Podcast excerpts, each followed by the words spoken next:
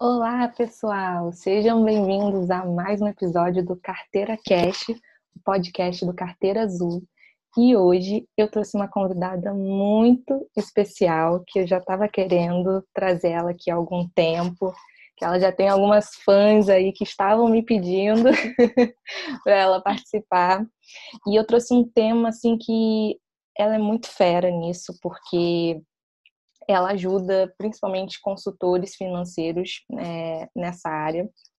Então, mas hoje eu quero que ela ajude outras pessoas também, sem ser da área de finanças, porque é super possível, né? E hoje a gente vai falar sobre como se organizar financeiramente para fazer a sua transição de carreira, né? Você que está aí infeliz no seu trabalho, né? Sente que não não está uhum. é, cumprindo o seu propósito. Então a gente vai falar como se organizar financeiramente para você fazer ou trocar de, de emprego, né? Trocar de área de atuação, ou mesmo você é, empreender, né? E abrir a sua própria empresa para você realizar aí o seu propósito profissional, digamos assim. Mas antes da gente começar o nosso papo aqui, vou deixar minha convidada se apresentar para vocês, que é a Veridiana. Olá, pessoal, tudo bem? Carol, muito obrigada pelo convite, pela oportunidade de estar aqui no seu podcast. Estou muito feliz de estar aqui, principalmente que algumas pessoas pediram para eu estar, eu fico muito feliz de verdade. É, para quem não me conhece, eu sou a Veridiana, é, ou Veri, não sou uma pessoa que gosta muito de formalidades, então se você quiser me chamar do meu apelido, Veri ou Veri, tá de bom tamanho. Eu sou consultora educadora financeira desde 2017, quando criei Economia Diária, e eu criei Economia Diária com a missão de disseminar educação financeira, falar de finanças pessoais e investimento de uma forma muito acessível. É, eu percebi que desde pequena eu conseguia lidar muito bem com o meu dinheiro. E aí, quando eu comecei a estagiar, vi toda essa diferença dos meus hábitos para os hábitos das outras pessoas. Pessoas ganhavam até mais do que eu e não conseguiam fazer as mesmas coisas. Por isso, encontrei meu propósito de vida e criei a economia diária para provar para as pessoas que lidar com dinheiro não precisa ser chato e nem difícil. Então, hoje eu foco 100% nisso e é também meu propósito de vida. Meu também, né? Eu comecei um pouquinho depois de você, comecei em setembro de 2018, né? Mas desde o do início do carteira eu já acompanho seu trabalho e gosto bastante. Ah, fico muito feliz. então, Veri, em primeiro lugar, eu queria que você contasse, porque poucas pessoas eu acho que sabem que você não não se formou é, numa área especificamente ligada a finanças, né? Você não uhum. estudava uhum. Como é que você foi parar, em primeiro lugar, na, na consultoria financeira, no mundo das finanças pessoais? Nossa, é, parece até brincadeira quando eu falo que eu não sou formada nem em economia, nem, sei lá, em administração, contabilidade, nada que tenha a ver com a parte financeira. É, todo dia alguém pergunta como é que é a faculdade de economia, eu tenho que dizer que eu não faço a menor ideia, porque eu não cursei esse curso na faculdade. Na faculdade eu cursei ciência da computação, uma forma bem nerd mesmo. Então, aquela pessoa que fica atrás do computador, que você vê nos filmes, que fica programando, era eu na faculdade. Hoje eu até faço algumas programações, mais por hobby mesmo. É, tenho essa, essa veia bem nerd em mim. E eu uhum. escolhi ciência da computação porque sempre lidei muito bem com computadores, sempre foi muito boa em matemática, física, e aí decidi seguir isso como uma profissão na minha faculdade. Quando eu comecei meu primeiro estágio na área de computação, na área de TI, foi num banco grande, então eu fazia análise de dados desse banco, eu fazia relatórios, cuidava do banco de dados deles, fazia programação, etc eu consegui meu primeiro estágio dentro desse banco. E foi algo que eu tinha como uma meta durante muito tempo. É, eu passava na frente desse banco e falava, nossa, eu quero trabalhar aqui, porque eu sei que eu tenho alguns colegas que trabalham nesse lugar e eu sei que é muito bom, o salário é bom, tem benefícios. É, todo mundo que é da área de TI fala muito bem, porque começa a crescer muito, tem uma boa experiência. Então, era uma grande meta minha. E quando, uma grande meta minha, né? E quando eu consegui, eu queria me dedicar ao máximo para conseguir me destacar nisso. E aí, eu sempre fui muito proativa, eu gosto de aprender várias coisas sozinhas. Abri o YouTube e o Google também, como eu faço sempre eu quero aprender alguma coisa nova, e digitei como se destacar no estágio. E aí, o YouTube, principalmente, eu gosto muito de assistir vídeos, me mostrou o que eu estava pesquisando, então, pessoas falando de formas que você pode fazer para se destacar e ser efetivada, mas também apareceu vídeos ensinando como viver com salário estagiária, como organizar esse dinheiro e como investir com salário estagiária. Então, foram até algumas foram duas youtubers que apareceram para mim, que hoje são referências para mim. Eu já tive a oportunidade de até falar para elas que elas foram pontapé inicial para eu começar nessa área. E como eu falei no começo, desde pequena eu tenho essa aptidão para cuidar do dinheiro. Eu conseguia poupar, eu guardava meu dinheiro ou no bichinho de pelúcia ou em algum outro canto. E conforme eu fui crescendo, abri uma poupança para deixar meu dinheiro guardado. E sempre tive essa aptidão. E quando eu estava no estágio, eu percebi que as pessoas à minha volta não faziam isso. Só que até aí eu percebi que eu era diferente e ficou por isso mesmo. E quando eu fiz essa pesquisa, é, e apareceu todas essas pessoas conversando sobre educação financeira, finanças pessoais, eu percebi que existe uma área que estuda algo que eu faço desde sempre na minha vida. E eu fiquei perdidamente apaixonada. E desde então, comecei a me especializar, criar economia diária e cá estou. Tive que fazer toda essa migração diária, sair da área de TI, pedir demissão, é, me especializei nesse meio tempo para conseguir hoje ser a profissional que eu sou. Uhum. Nossa, eu veria, me identifiquei tanto com o que você falou, porque poucas pessoas também sabem que eu fiz um semestre de sistema de informação. Inclusive, eu ah, conheci ah, sério? o meu noivo. É, inclusive, eu conheci meu noivo lá e nenhum de nós dois continuamos a faculdade. Uhum. Mas que legal. É, eu também era igual você, também gostava muito de programar como hobby, porque desde, sei lá, desde 2009 ou 2008 eu tinha blog, né? Então eu gostava uhum. de fazer o meu próprio blog, fazer o layout, aquela coisa toda. Então aí eu comecei uhum. é, na, também na curiosidade, igual você. Aí eu primeiro eu tentei sistema de informação, porque eu falei, ah, eu já gosto de mexer com HTML, com aquelas coisas web, né? Aí eu falei, ah, vamos tentar. E aí eu, assim, não, não me animei muito, porque eu também gostava de de coisas mais é, criativas, digamos assim, e, e aí eu tinha muito a questão da, da publicidade na minha cabeça, porque a minha irmã também é, se formou em publicidade, então eu tinha muita referência, eu ajudava ela até a fazer os trabalhos da faculdade. E aí eu achava que deveria tentar publicidade. Aí eu não não cheguei uhum. a passar, né? Eu tentei lá no SISU duas vezes, não passei para publicidade porque eram poucas vagas e tal. E aí eu falei, ah, eu vi, eu pesquisei a grade de administração, aí eu vi, ah, administração tem marketing também, vamos, vamos ver, tem a ver com, com publicidade, né, marketing e tal. Uhum. Aí eu falei, vamos tentar administração, mas aí no fim das contas, no meio da faculdade de administração, eu tranquei, é, é, eu tranquei o sistema de informação, aí fui fazer administração, aí no meio da faculdade de administração eu vi que não, não é marketing, é finanças mesmo que eu quero. e, mas assim, é, o que o que eu sei hoje, assim, de investimento, essas coisas assim, é... não aprendi nada na faculdade também, né? Assim, o que a gente aprende na faculdade é mais de, é, sei lá, de administração pública, estatística, uhum. aquelas coisas de, ah, contabilidade também, né? Que a gente acaba vendo. Sim. E, e até uma amiga minha que hoje ela é, faz faculdade de economia, ela sabe até menos coisas do que eu. Às vezes ela vem me perguntar coisas de, de investimento, sendo que ela que faz faculdade de economia, né? E, e, e eu não, também uhum. não tenho muita noção. Eu achava até difícil. Eu tive uma disciplina só de economia na faculdade, eu achava difícil pra caramba. Fala, amiga, você é uhum. é corajosa de estudar economia. Uhum. E hoje, né, hoje a gente fala aí de, de finanças e de investimento na, na internet, né? É muito, muito louco, né? As, as voltas que a Sim. vida Uhum, inclusive, a maior parte, não a maior parte, vai, eu exagerei, mas uma boa uhum. parte dos meus clientes são economistas. Então, é. são economistas uhum. que ou não sabem como investir, não sabem cuidar das finanças pessoais, isso até me dá uma afirmação de que fazer essa faculdade, pelo menos para mim, não faria sentido nesse momento. É. Também valeria mais a pena, vale mais a pena investir em outras especializações que vão me agregar como consultora financeira. Uhum. É, por falar em especializações, você tem, né, de planejamento financeiro.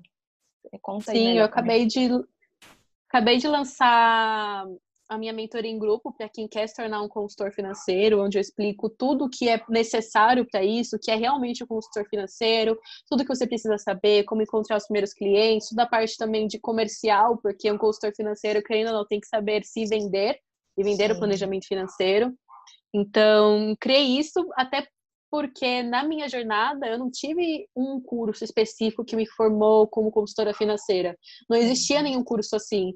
Então, é uma carência que eu senti muito quando eu estava começando. Eu tive que fazer seis especializações só em finanças para ser a profissional que eu sou hoje.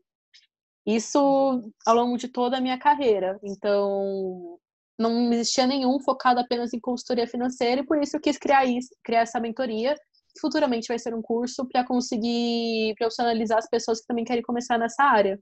Uhum. O nome é Método DPA, tem também uma página no Instagram, que é o meu método de consultoria financeira que eu consegui consolidar nesses últimos anos, três anos atuando. Hum, nossa, é bastante tempo. Você tem quantos anos mesmo? Olha, é, eu vou fazer 23 agora em julho, então eu tenho 22 anos. Então você começou bem cedo, porque eu tenho 25. Eu comecei depois. Uhum. Eu comecei. O Economia Diária eu comecei dia 15 de julho, então foi 10 dias depois do meu aniversário. Então eu já comecei com 20 anos. Mas se fosse um pouquinho antes, eu teria começado essa jornada com 19 anos. Nossa, muito legal. Uhum. Porque também, tipo, nessa idade eu come... foi exatamente é, a época que eu estava na faculdade, começando a estagiar, que foi realmente a época que eu também comecei a me interessar e tal. Mas uhum. criar um perfil e tal para falar do trabalho, nossa, eu morria de medo, assim, de uhum. medo não, de vergonha, né? Porque eu sempre fui uma pessoa tímida. É, você, você teve esse tipo de dificuldade também ou foi tudo fluindo? Olha, eu na, quando eu criei economia diária, não foi para se transformar em um trabalho. Eu criei porque uhum. eu queria falar sobre o que estava na minha cabeça. Eu estava desesperada para compartilhar esse conhecimento que eu vi que eu tinha e a maioria das pessoas não tinha. Então, mais por propósito mesmo. Inicialmente era um hobby, onde eu colocava os conteúdos, tudo mais. E conforme eu eu fui evoluindo, uma, uma pessoa que é meu mentor hoje me encontrou no Facebook me mandou uma mensagem, me deu a oportunidade de começar a trabalhar com consultoria financeira com ele. E foi o pontapé para que eu conseguisse profissionalizar, me profissionalizar como consultora, começar a atuar, né? Então, uhum. conseguir rentabilizar essa, esse conhecimento que eu tenho. Nossa, muito legal. assim, e essa, essa transição foi tranquila para você, assim, é, de você sair do mundo da computação e ir para as finanças? Foi tranquilo, assim, emocionalmente, financeiramente? Como é que, como é que foi isso para você?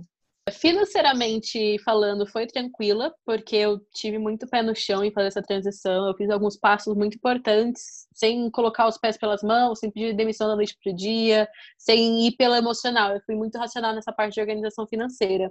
Uhum. Meu emocional, como eu comecei, eu era bem novinha, é... meus pais não me apoiaram muito nessa parte.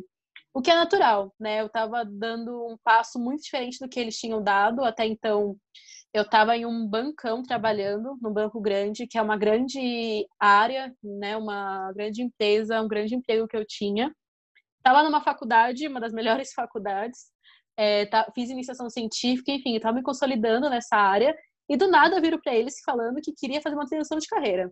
Então, uhum. eles não me apoiaram muito mais por medo, né? Por medo dessa jornada.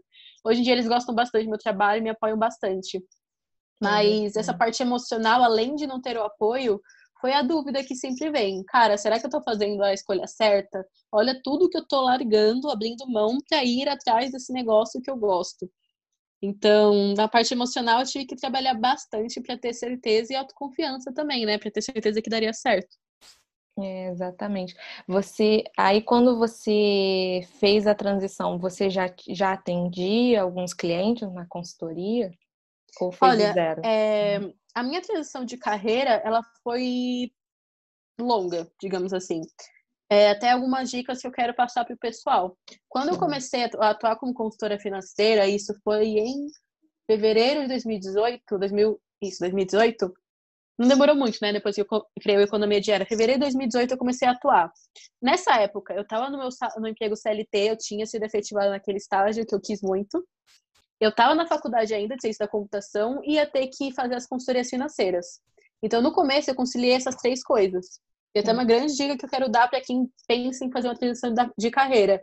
No começo, você vai ter que é, trabalhar muito mais para você conseguir conciliar com o seu emprego que vai te dar essa renda.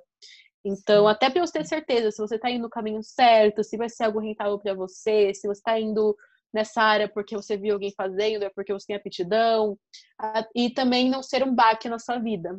Então, uhum. Então, durante seis meses eu fiquei só com isso. Só com essa, desse período de transição mesmo, conciliando tudo isso que eu te falei. Nesse uhum. meio tempo, eu larguei a faculdade, então é, eu tranquei a faculdade para não ter três coisas, não estava também performando muito bem na faculdade. Então, durante seis, cinco meses, vai, eu fiquei com o CLT e o, a consultoria financeira. Mas durante um mês inteiro eu fiquei com as três coisas, que foi uma das maiores loucuras que eu fiz na minha vida, mas foi muito bom porque eu tive certeza do que eu queria. Eu estou até adorando você falar sobre esse assunto, porque porque eu ainda estou nessa nessa transição e nessa jornada dupla, digamos assim. Eu ainda trabalho no uhum. CLT, né? Ainda consome boa parte do meu tempo e também a minha renda maior, né? E uhum. tem dia, por exemplo, semana passada, eu não tinha nem tempo direito para almoçar, porque era o trabalho do, né, que eu estou trabalhando home office e eu tinha que fazer, é, inventei de fazer live todos os dias na hora do almoço, então, tipo, né, era pouco tempo para respirar, digamos assim. E aí de noite, né, depois que, que eu saía do CLT, aí ou eu tinha é, né, cliente para atender, ou eu tinha que ver coisas, né, de, da programação do carteira, ou seja de YouTube, de Instagram, essas coisas. Então, assim, é, tem dia que realmente é uma loucura, uhum. assim. Eu fico, ai, gente, que dia que eu vou conseguir uhum. essa transição, né? Tem dia que eu fico assim, Sim. perguntando. Uhum. É, é, tem que ter muita paciência, porque quando a gente fala em transição de carreira, as pessoas têm na, em mente que é pedir demissão e no outro dia começar a trabalhar com o que você gosta. É. E se você fizer isso, vai ser algo muito incerto, digamos assim. Então, vai ser loucura, porque você não vai saber como que é atuar nessa área, você não tem nenhuma certeza, nada que te... Não vai ter nenhuma certeza de como vai ser, o quanto que você vai receber, qual vai ser a sua rotina, nada disso. E esse período de transição vai te ajudar muito a ver se você realmente quer fazer isso. Porque não é uhum. fácil fazer uma transição de carreira, não é fácil conciliar várias coisas ao mesmo tempo. Uhum. Então, uma, a segunda dica que eu tenho até é não seja uma pessoa preguiçosa. Porque uhum. se você for uma pessoa preguiçosa, pode ter certeza que você não vai conseguir fazer isso. Então, você vai ter que se dedicar 200%, tanto para você dar conta do seu trabalho CLT e fazer bom trabalho, e conseguir fazer essa transição de carreira, que no começo vai ser uma, uma renda extra. Então, uhum. no começo, é importante você ter a mentalidade que vai ser uma segunda fonte de renda. E é uma transição de carreira também, porque se você está atuando em uma outra coisa, que não tem nada a ver com sua formação, com o seu emprego atual, é uma transição de carreira do mesmo jeito. Por mais que no começo seja uma renda extra apenas e não a sua renda principal. Uhum. Então, aí você vai ter que esperar chegar ao ponto onde isso, você vai estar preparado para que isso se torne sua renda principal. Aí, que dica você daria, assim, quem está em transição e está, é, como é que eu posso dizer, ainda não está vendo a luz, assim, ainda não conseguiu transformar essa renda extra em renda principal? Uhum. Olha, é, antes de você fazer, tomar a decisão de ter essa renda, transformar isso na sua renda principal, você tem que ter um mínimo de organização financeira. Então, uhum. também não adianta você querer transformar isso na sua renda principal se você não tem nenhum preparo financeiro para isso. Tem dois tipos de transição de carreira. Tem transição de carreira onde você vai sair de emprego CLT para ir para um outro emprego CLT, numa área diferente. Isso também é transição de carreira.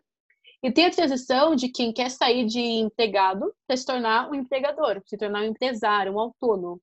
E quando a gente uhum. fala de pessoas autônomas que não têm um salário fixo todos os meses, você tem que ter um preparo muito maior do que uma pessoa CLT.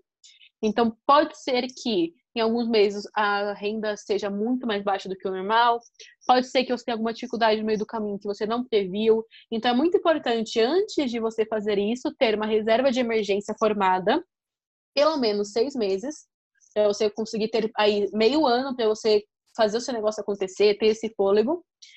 É, eu tinha um ano quando eu decidi fazer isso minha renda principal. Um ano de reserva para conseguir ficar tranquila comigo mesma e me dedicar para fazer a consultoria acontecer. Uhum. Então, essa é a minha principal dica. E a segunda é, como você fazer isso com uma renda extra no começo, você tem que ter uma meta. É, a meta que eu tive para mim é ter pelo menos 70% da minha renda, minha renda, 70% da minha renda que vinha do CLT.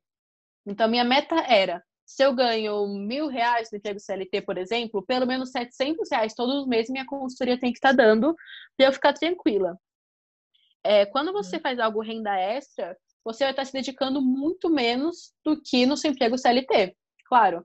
Porque você vai trabalhar oito horas por dia no seu CLT, e a consultoria vai ser ou nos finais de semana ou à noite mesmo. Então, o tempo que você vai dedicar vai acabar sendo menor.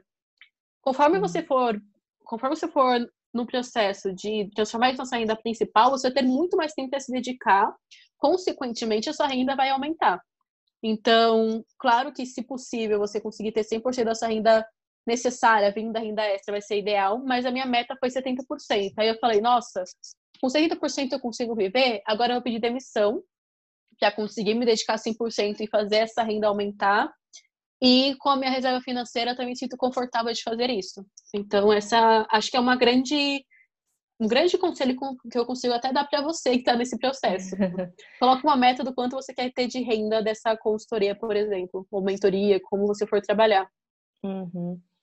Mas essa dica você acha que é interessante também para quem está querendo é, trocar de emprego, assim, ir para é, quer continuar no CLT, mas quer trocar de área de atuação, assim, ir para um emprego completamente novo. Você acha que essa dica dos 70% e da reserva de seis meses também é válida para essa pessoa? No caso dessa pessoa, como ela quer trocar de emprego, uhum. a dica da renda extra não vai fazer muito sentido para ela, porque não tem como ela ficar com dois empregos CLT. A não ser que seja uma carga horária assim totalmente oposta uma da outra. Então, que você trabalhe oito horas em uma, ou dependendo da, do emprego que a pessoa tiver, da carreira que a pessoa tem, trabalha seis horas por dia, enfim, a carga horária que ela precisa, e logo depois ela vai direto para outro emprego. Então, só se for nesse cenário seria uma renda extra. Tirando isso, não faria sentido essa parte da renda extra. Seria mais um preparo de se especializar nessa uhum. área. Bom, para uma pessoa CLT, é, se vai depender da carga horária que ela vai ter, se ela vai continuar, é, vai conseguir conciliar dois empregos CLT nesse meio tempo, que é bem difícil quando a gente fala de uma carga horária de oito horas por dia. Uhum. Então, no caso dela, não seria buscar isso como uma renda extra, sim já se especializar desde hoje para conseguir buscar um outro emprego nessa área nova que ela quiser. Então, vai se começa a se especializar agora, não dá para você fazer uma transição sem ter algum tipo de especialização nessa nova área. E nesse meio tempo já vai procurando um emprego, vai começando a fazer entrevistas, tudo mais. Mas a reserva de emergência, a reserva financeira, precisa ter em qualquer hipótese de transição de carreira, e não só transição de carreira, né? Em qualquer momento da sua vida. Uhum. Mas aí ela teria que é, ir guardando da, do emprego atual, ela já ir guardando os 30%, né? Digamos assim. Seria um pouco Sim. diferente. Eu gosto muito da regra 70-30 para organizar as finanças. Sempre vou adaptando, porque o raciocínio da regra 70-30 é o seguinte: você uhum. vai se, se, é, você vai separar um percentual da sua renda para você investir, poupar e direcionar para os objetivos, você vai viver com o uhum. restante. Esse é raciocínio que funciona muito para mim pessoalmente. Depois que eu fiz meu compromisso de investir o quanto eu queria, eu tenho minha renda, o restante disponível para eu viver. Então, eu gosto muito desse raciocínio. Aí você vai adaptando se você quer poupar 40%, 20%, tanto faz. Mas você tem que poupar desde hoje para fazer essa reserva financeira e ter um respaldo aí quando você for fazer a transição de carreira. Uhum. É, é, com certeza. Eu também é, gosto. Tem gente que fala, ah, mas 30% é muito. Não é, assim, uhum. vai, do, vai do padrão de vida da pessoa, né? Os tipos de gasto que ela tem. Sim. Tem é, quando a gente fala de finanças pessoais, nada é cravado em pedra, né? É, assim, eu tinha uma mentorada que os gastos variáveis dela eram maiores que os fixos, assim. Uhum. E, e, e, aí, agora até que agora com a quarentena deu uma boa diminuída, né? Porque Uhum. a maioria dos gastos variáveis dela era na rua, né? Nos negócios físicos, então deu uma boa diminuída. Mas, assim, eu tive que adaptar o 70-30 para ela, né? Tipo, Uhum. é, eu acabei botando mesmo um, um, um percentual um pouco maior para os gastos variáveis, pra, porque tem gente que fica assim, ah, é, com, é, meio que condena muito os gastos variáveis, assim, e tem gente que, mesmo sendo variável, é, é meio que não consegue viver sem, né? Digamos que é tipo lazer, assim, é, é meio que uma distração para a Uhum. pessoa, então é, às vezes, Sim. mesmo sendo variável, é complicado de mexer. Então, Aham. ela eu tive que fazer essa adaptação, né? Muito. Sim. Mas Uhum. quando a pessoa tem a maior parte comprometida pela renda, vari... renda variável, pela... pelos gastos variáveis, é muito Uhum. mais fácil de trabalhar do que uma pessoa que tem a maior parte da renda comprometida com gasto fixo. Porque Nossa. que nem essa sua mentorada. Agora que começou a pandemia, tudo que está acontecendo, ela conseguiu diminuir a renda de uma forma mais tranquila do que uma pessoa que tem custo fixo. Uhum. Porque como ela tem gastos variáveis, ela vai acabar tendo que gastar menos. Sim. Então é algo muito mais flexível da gente trabalhar. Ah, então você falou dessa questão do da reserva. O que mais que eu ia te perguntar dessas dicas aí? O que mais você acha interessante comentar? Da Eu acho que o principal é você- as pessoas também não terem medo de se qualificar. Eu vejo Uhum. muitas pessoas terem medo de investir em conhecimento para conseguir fazer a transição de carreira. Uhum. Porque tem, enfim, tem medo que o dinheiro não sobe, alguma coisa do gênero. É, se você não está disposto a investir em qualificação, em conhecimento para fazer sua transição de carreira, você não vai ser um bom profissional. Então, você não vai ser um bom profissional se você não for qualificado, especializado naquilo que você quer atuar. Então, qualquer pessoa precisa sempre investir em conhecimento. Não só em conhecimento para a área que você quer fazer uma transição, mas qualquer tipo de conhecimento. Por exemplo, se você é uma pessoa que quer começar a investir, investir é, para sua viagem, para sua aposentadoria, para reserva de emergência, você tem que investir em conhecimento para conseguir fazer isso da melhor forma. Seja investir em um curso, seja investir em um profissional para te ajudar e te orientar nessa parte, ou investir o seu tempo. Uhum. Né? Você vai ter que investir de alguma forma. E o conhecimento sempre vai render os maiores juros. Então, o seu planejamento financeiro tem que entrar uma qualificação. Então, até porque isso vai te dar um diferencial no seu currículo, se você quiser fazer um trabalho CLT. Vai te dar autoconfiança se você for um, uma pessoa que quer ir para um trabalho autônomo. E vai te dar essa confiança, né? De, das pessoas acreditarem no seu trabalho e de você acreditar que você vai conseguir fazer aquilo mesmo. Uhum. É, foi muito interessante você falar sobre isso, porque eu já recebi mensagens até de outras pessoas que estavam assim, ai, eu odeio o meu trabalho, ai, eu vou me demitir, assim, e a pessoa ela não tinha nem é, reserva financeira, nem nada, assim, ela só estava meio que desesperada para pedir demissão. O que, que conselho você daria se uma, uma amiga sua, por exemplo, tivesse nessa situação, já querendo se demitir, sem pensar nas consequências e sem ter reserva financeira?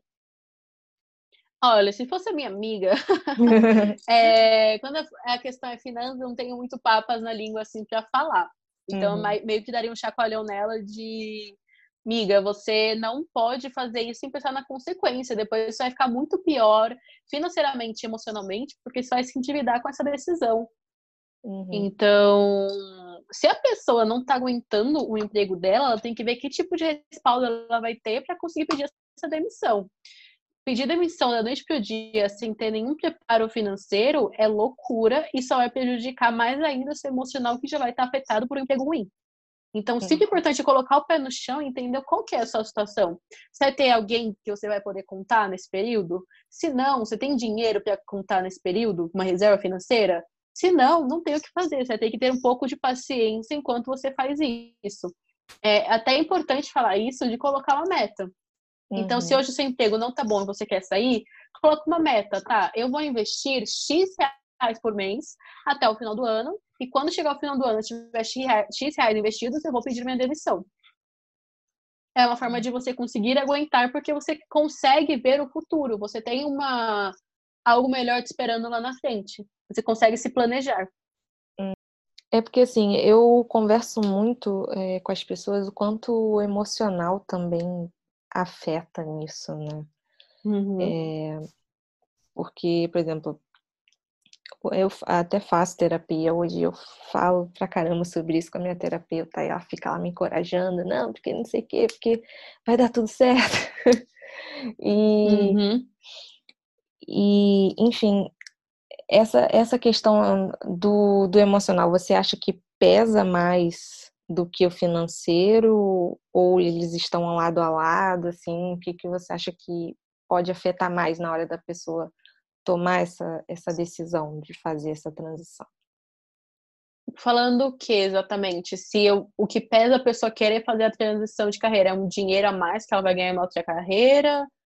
Só para eu ver se eu entendi bem a pergunta. Uhum. Ou é o medo é, ah, eu não tenho nenhum respaldo financeiro, mas também não estou feliz no meu emprego.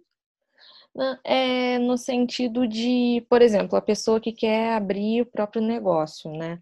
Ela, uhum. ela tem medo de do negócio não dar certo. Mesmo, ah, beleza, eu tenho a minha reserva de emergência, mas e se eu consumir a minha reserva de emergência toda e o negócio não vingar, né? Uhum. Ela teria que voltar para o CLT, enfim, tem tem essa, Sim. esses receios. É, o ser humano é muito emocional, né? Então, quando a gente fala qualquer coisa, por exemplo, quando a gente fala de casa própria, quando a gente fala de se planejar para ter filhos, quando a gente fala de carro, qualquer grande objetivo, as pessoas normalmente vão muito pela emoção para tomar uma decisão. Uhum. Então, é muito. A gente tem que ter muito cuidado com essa questão de decisões guiadas pela emoção. Porque normalmente não vai ter uma uma consequência boa, e sim ruim. Uhum. É, é claro que a gente tem que levar em conta o nosso emocional, principalmente quando as pessoas estão num emprego ruim, é, é desgastante ir para lá todo dia e passar por tudo que a pessoa tem que passar. Mas muito mais desgastante para o emocional dessa pessoa vai ser ter que lidar com dívidas, é, não conseguir pagar o aluguel, não conseguir pagar uma parcela do financiamento, ter escritório de cobrança ligando 18 vezes por dia, que nem algumas clientes de consultoria minha acontece.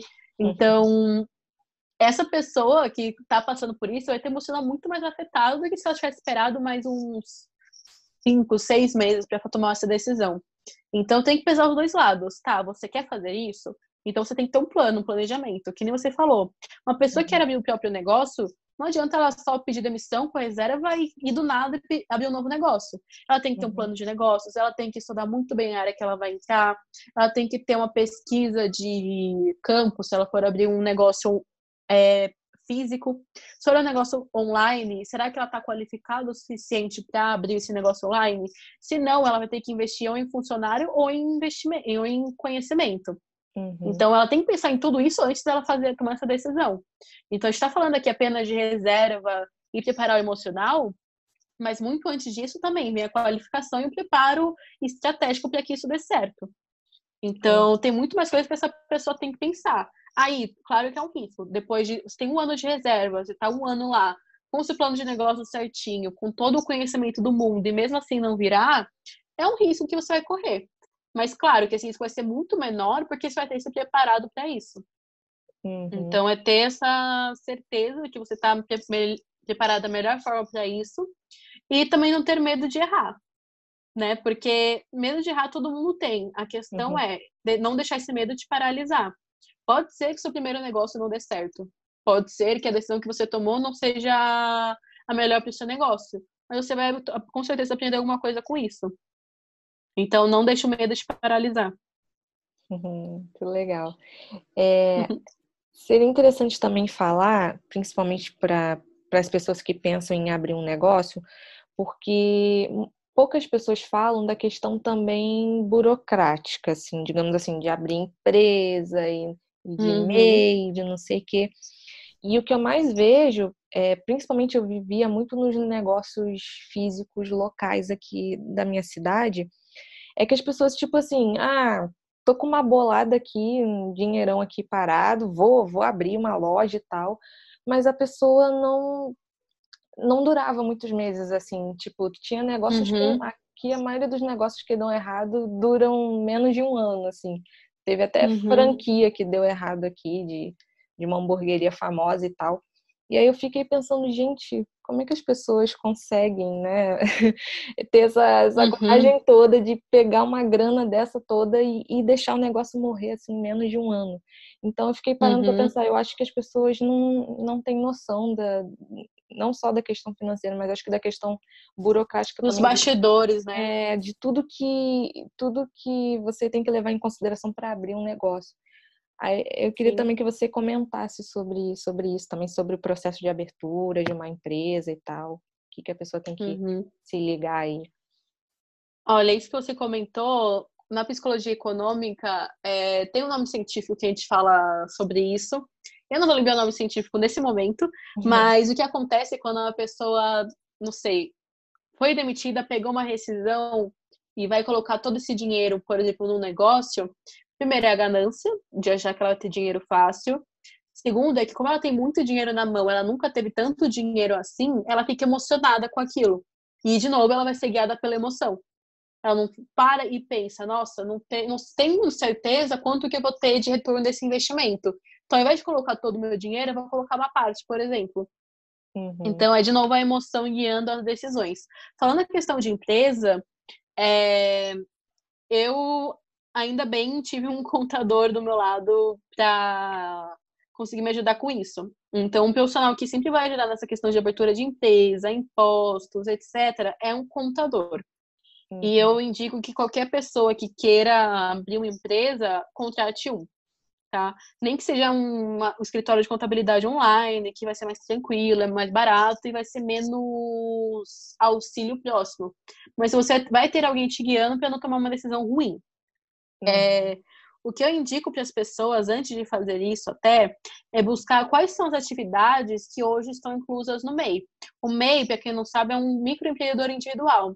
É um CNPJ que você pode ter é, que vai ser só você, você não vai ter sócio, pode ter até um funcionário, onde algumas atividades específicas podem entrar. E você vai pagar muito menos imposto, vai pagar só o DAS, que vai ser mais ou menos 60 reais por mês, vai poder emitir nota fiscal, mas é só para algumas atividades. E se você decidir ser MEI, você não necessariamente precisa ter um contador, não é nada, não é nada burocrático.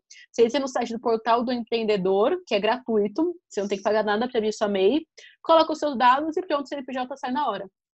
Então é muito mais simples com isso. Mas não é para todas as atividades. Então tem que ter, uhum. ver certinho se a atividade que você quer exercer está lá dentro. Se não estiver, aí você vai ter que abrir uma empresa de um porte um pouco maior e você vai precisar de um computador do seu lado. E não só isso, né? A gente fala da abertura de empresa, mas antes de a gente abrir a nossa empresa, a gente tem que ter algumas decisões. Então, quem vai estar do nosso lado com isso? É, quais, se você vai ter sócio, se não vai, quanto você ter que investir na sua empresa, então tem que ter um planejamento de longo prazo. É, na minha empresa, é, hoje tenho mais duas pessoas comigo, que são meus sócios, mais algumas pessoas que fazem alguns filas para ter as, atender as nossas necessidades aqui, então de tráfego tudo mais. E eu tenho que fazer um planejamento para conseguir honrar todas as pessoas que estão hoje comigo, né? Então, entra no planejamento estratégico também. Tem a parte do lucro, que é muito legal, você e sua empresa faturando, mas também tem que tomar muita atenção com as despesas. Hum. Fazer um planejamento para que a sua empresa dure. O que a gente está vendo muito agora na crise é que no primeiro mês de quarentena, que tudo teve que fechar, várias empresas declarar, declararam falência porque elas tinham pouca organização financeira também. E não só isso, como a maioria dos empregos são gerados, são gerados por microempresas, essas microempresas não separavam o mundo pessoa física da pessoa jurídica. Então, o dono da empresa achava que todo o lucro da empresa era salário dele. E por isso a empresa dele estava fadada ao fracasso. Porque um mês que a empresa não fatura, não tinha caixa, não tinha preparo, ele não tinha salário, foi a falência. É. É bem complicado. Então tem muita coisa mais envolvida nisso. É. Não, e até é, essa semana foi até uma franquia de pizzaria. É, fechou cinco lojas aqui no, no, estado do Rio. E assim, e era uma empresa que tinha muito movimento assim no quando estava funcionando, porque tinha rodízio e tal. E até me surpreendeu, porque, pô, pizzaria dá para continuar com delivery, né? Mas acho que mesmo com delivery eles não conseguiram se sustentar, né? Mas uhum. não sei também qual, qual foi o, o, problema que levou eles a fecharem de fato, né? Se eles realmente não estavam preparados para um delivery, se, se não tinha caixa, né? Nenhuma reserva, enfim, não sei uhum. Que, que aconteceu, mas foi bem, foi um baque, assim, porque foi cinco, cinco uhum. lojas, cinco lojas grandes, uma inclusive perto do escritório que eu trabalhava, que ficava cheio durante a semana. Enfim, complicado. Uhum. Sim. Ah, é importante, uma outra dica agora que eu lembrei. Hum. Se você é, quer abrir uma empresa, alguma coisa do gênero, vai atrás do Sebrae porque é o gratuito que as pessoas vão te ajudar a fazer todo o seu modelo de negócios, é, pensamento estratégico, tudo mais para a sua empresa dar certo. Então, é, é uma forma de você ter um auxílio aí. Uhum. Não, é, com certeza. Sebrae e Sim. empresa júnior também ajuda bastante, né? Porque é mais barato, presta o mesmo serviço, sim, e é uma consultoria mais barata, né? Dependendo, principalmente empresa júnior de contabilidade, de administração, também é uma boa. Uhum. É, eles, pô, eles prestam, às vezes, o mesmo serviço e, e mesmo na parte de contabilidade, é, a empresa júnior tem que ter um, um contador para assinar as coisas, então é tudo legalizado, tudo certinho, mesmo, se, mesmo sendo alunos ali que estão né, de contabilidade e administração que estão metendo a mão na massa, tem um contador por trás que, que valida e assina quando uhum. precisa, né, do, do carimbo do contador. Então também é uma possibilidade, porque é mais barato, né, contra, contratar um serviço. Eu fui também até de um período, né, de, de empresa júnior. Tem muita gente que me ouve, né, pessoas próximas uhum. lá da faculdade que foram de empresa júnior e vão ficar até felizes de eu estar falando sobre isso. Uhum. Porque também faz muita, muita diferença também. Então, velho, para gente, a gente terminar, se você tiver alguma dica bônus, a hora é agora. Um, eu acho que não é uma dica bônus, mas é retomar a minha maior dica, que é não ter medo de se especializar para conseguir fazer uma transição de carreira. Esse é o maior erro que você pode fazer quando você começa essa jornada de transição, né? Então, antes disso, tem uma especialização, tem um foco no que você quer, que vai ser muito mais fácil. Uhum, muito bom. Velho, queria te agradecer por você ter. Topado estar tá conversando aqui hoje, participando do nosso podcast. E queria que você deixasse uma mensagem final, assim, principalmente para quem está pensando em fazer essa transição de carreira, não importa se é no CLT ou se é para sair do CLT e abrir o próprio negócio que, que recado, que mensagem final você deixaria para essas pessoas? É, acho que o maior recado que eu posso deixar é tenha paciência e foco, que com certeza o seu negócio dá certo. É, principalmente quando a gente fala de pessoas que querem empreender. É muito gratificante ver a sua empresa crescendo, é muito gratificante ver que você está gerando empregos, que seu time está crescendo, que seu propósito está indo para frente. Então, tenha persistência e, de novo, não deixe o lado seu, só o seu lado emocional guiar as suas ações. Senta, pense em todas as suas decisões que vai dar muito certo. muito bom. E muito obrigada pela oportunidade, Carol. Fico muito feliz de estar no seu podcast. É, é, deixa aí seu, seus contatos, aí suas redes sociais, onde o pessoal pode te achar, quem ainda não te conhece, para começar a te acompanhar. Olha, para quem quer aprender a lidar melhor com as finanças, é iniciante, quer aprender como cuidar das finanças, um planejamento financeiro, quer aprender a investir, tanto em renda fixa, quanto renda variável, enfim, é iniciante nessa parte de dinheiro.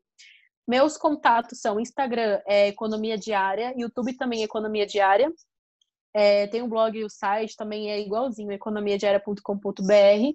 E para quem quer, tem curiosidade de saber como é que é trabalhar com consultoria financeira, quer saber mais sobre esse mundo, tem o Instagram do Método DPA. Então, Método DPA tudo junto mesmo. Entra lá que vai ter bastante dica para vocês também.